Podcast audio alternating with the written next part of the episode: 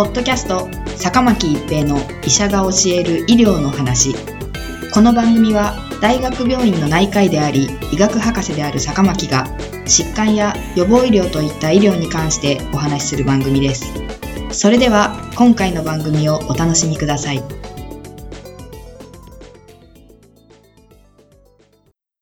皆さんこんにちは坂巻一平です。ポッドキャスト坂巻一平の医者が教える医療の話。今回は新型コロナウイルスデータ解析です。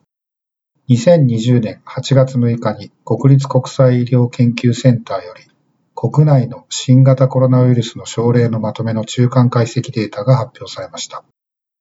全国227施設約2600例という国内の新型コロナウイルス症例の報告としては最大規模の報告です。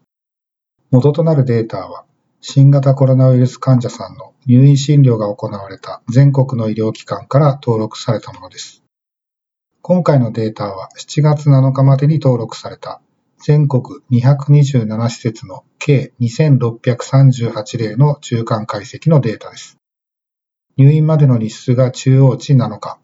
入院日数は中央値15日でした。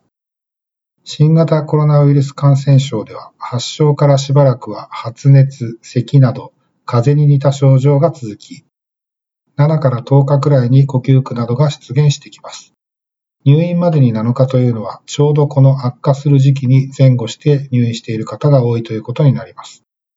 今回の解析は主に第1波の患者さんが対象になっており、第1波では主に症状のある方に4日経ってから PCR 検査をしていたことを考えれば、現在は濃厚接触者にも積極的に検査が行われており、今は入院までの日数はもう少し短くなっている可能性があります。また、第1波では退院基準に PCR2 回陰性確認してからというルールがありましたが、現在では発症から10日経過して症状がなければ退院可能になっており、入院日数も短くなっている可能性があります。このデータでは男性が58.9%でやや多めですが、男性の方が感染しやすいのかもしれませんし、男性の方が入院を要するような重症度の高い事例が多かったということかもしれません。最終的な重症度は軽症、酸素投与を必要としない62%、中等症、酸素投与を要する30%、重症、人工呼吸器管理やエクモを要する9%となっています。例えば中国からの4万4000人のデータでは、軽症81%、中等症14%、重症5%となっていますが、これは入院例以外のごく軽症な例も含んでいます。今回の解析と対象となっているのは入院症例であり、ホテル滞在や自宅待機などの軽症で入院を要しないと判断された症例は対象外であることから、コロナウイルス感染症全体よりも重症度が高い集団ということになります。基礎疾患別では末梢動脈疾患、慢性閉塞性肺疾患などの慢性肺疾患、糖尿病の患者さんでは全体に占める割合よりも重症者に占める割合の方が多く、重症者のリスクファクターとなっている可能性が高いと言えますし、脳血管障害、高血圧、高脂血症、肥満、がんの患者さんでも同様の傾向が見られました。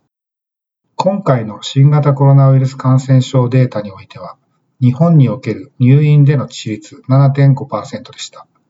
中国28%、アメリカ21%、イギリス26%と比較すると、日本の致死率は低いように見えます。しかし、入院の基準や医療体制、対象となっている時期の医療体制の状況など、様々な要因が関連するため、単純な比較は難しいと言えます。なお、入院していない症例を含めた新型コロナウイルス感染者全体の2020年8月9日時点の致死率は、日本が2.2%、中国が5.3%、アメリカが3.2%、イギリスが15%です。日本の致死率は低い傾向にありますが、基礎疾患の少なさや肥満の少なさ、保険診療、医療レベルの高さなどいろいろ要因が考えられますが、今回のデータはあくまで中間解析であり、今後の解析が待たれます。また、第1波と第2波では、検査対象や退院基準など違う部分もあり、今後もこのようなデータの蓄積が重要です。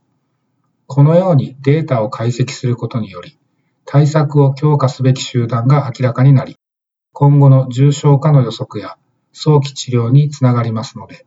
我が国の新型コロナウイルスの対策に大きく寄与します。今後も症例情報が蓄積され、データが公開されていくことで、日本の新型コロナウイルス対策が進展することが期待されます。ポッドキャスト、坂巻一平の医者が教える医療の話。今回は新型コロナウイルスデータ解析でした。ありがとうございました。ポッドキャスト、坂巻一平の医者が教える医療の話。今回の番組はいかがでしたか？次回の番組もお楽しみに。